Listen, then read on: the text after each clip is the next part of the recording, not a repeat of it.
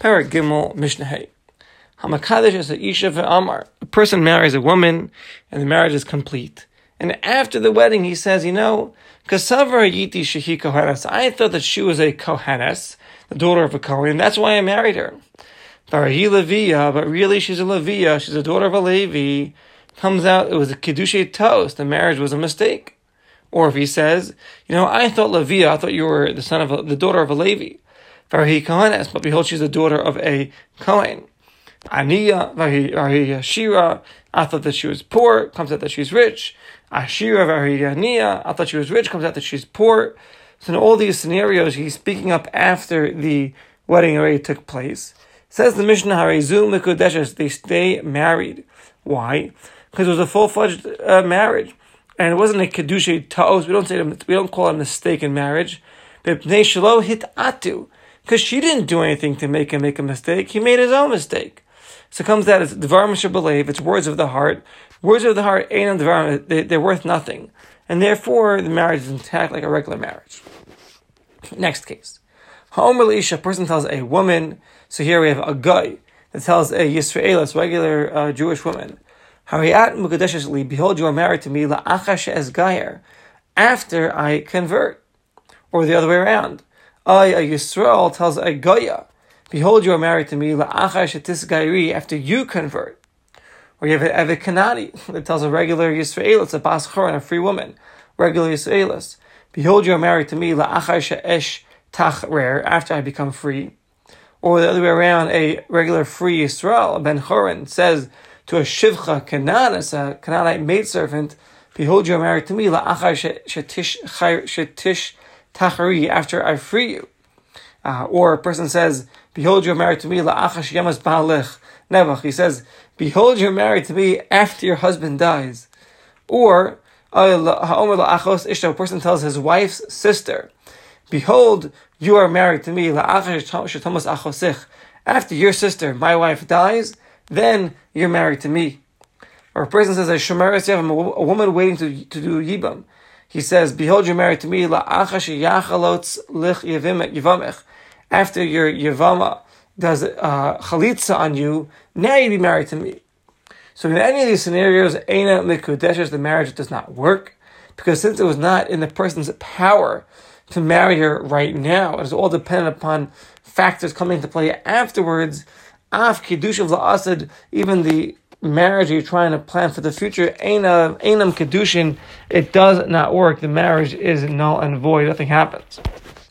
To a person who tells his friend, if your wife has a baby girl, behold, she is married to me. So comes out that the Mishnah says, they're not married, there's no marriage here. Because this girl, this baby, has never come into the world. And you, kedushin is not tofes. Marriage does not take effect on a woman that has not come into the world yet. However, if his wife's friend, if his friend's wife, Uberes, is pregnant, Ubara, and you can see that she's pregnant. So you know the baby's there now, right? Devar of Kayam, his words are intact. If a girl is born, Mukadesha, she is married to this man. However, the Rambam explains that so he has to go back and he has to be lakachis to marry her again after she's born. Because we still say the same rule: a person cannot acquire something which is not in the world yet. Even though you recognize the woman is pregnant, it would not help. So what does it mean? Dvar of kayam. His words are intact. What it means is that we're, just, we're stringent that we don't let this girl, once she's born, marry anybody else. However, the man still has to go ahead and remarry her again because a person cannot acquire something which is not in this world yet. Mishnah. Ha'omer l'isha, a person tells a woman, Hariat Mekadeshesli, behold, you are married to me with this pruta, with this coin. Amanas sha'adaber alayach lashilton, on condition that I will speak on your behalf to the to the king. I'll speak to him, you know, on your behalf. They, I'll speak good things about you, and on that condition, I want I want you to marry me. Uh, or he says, I'll marry you on condition that I'll work for you a day's work like a regular worker. So Dibra Lala if he speaks to the king about her and gives a good word. If or he works for her a day's work like he made his condition, Mikudeshes, She's married because he fulfilled his tenai. If he did not speak to the king uh, good on her behalf, or he didn't do a day's work for her, then Eina Mekadesha, she's not going to be married to him. Pretty straightforward. But the Gemara explains that the Mishnah is coming to teach us. Sha'avim Kaim tenai, even if, if he fulfilled his tenai, and he spoke to the king good on her behalf, or he worked for her days at work. Mekadesha, the marriage will not take effect unless he gives her a proof of the coin as well. If he doesn't give her a coin, but he, tell, he tells her, you know, behold, you're married to me with the payment that I will receive because I'm speaking to the king on your behalf.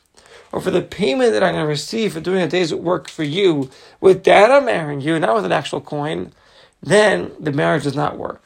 Because according to the Tana of our Mishnah, they hold to the principle,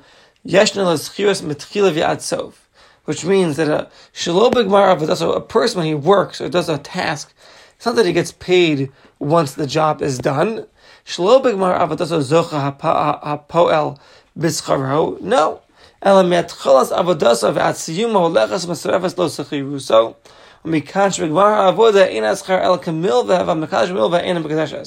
Meaning, when you do a job and you get paid, do you get paid because now you completed the job, here's your money?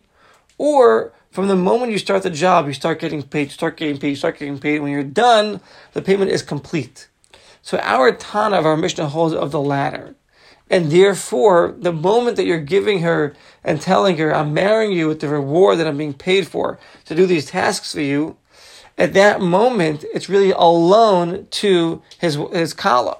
Why? Because he doesn't get it until the task is complete. And then we look at it as if he's marrying her with a loan. And when he marries a woman with a loan, it does not work. Very interesting way to look at this. Uh, next piece, Amanash Sheyirtze Abba. Uh, I'll marry you on tenai.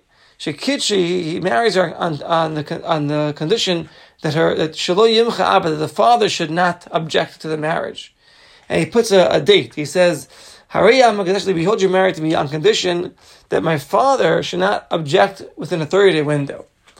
So now like this. Ratza ah, Av, the 30 days pass and the father's cool with it, he doesn't object. Mikudeshes, yeah, they're married very good. Tenai is fulfilled.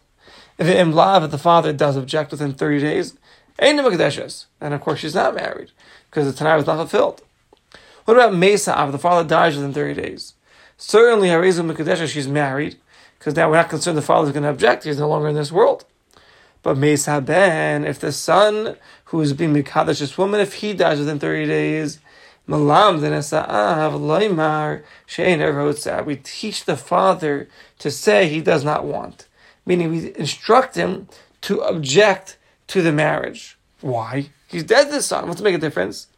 Because if he doesn't object, comes out that technically he would have been married to this woman.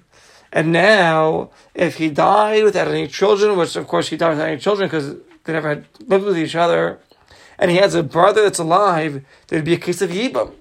What do we have to bring a case of Yibam to the table? It's very complicated.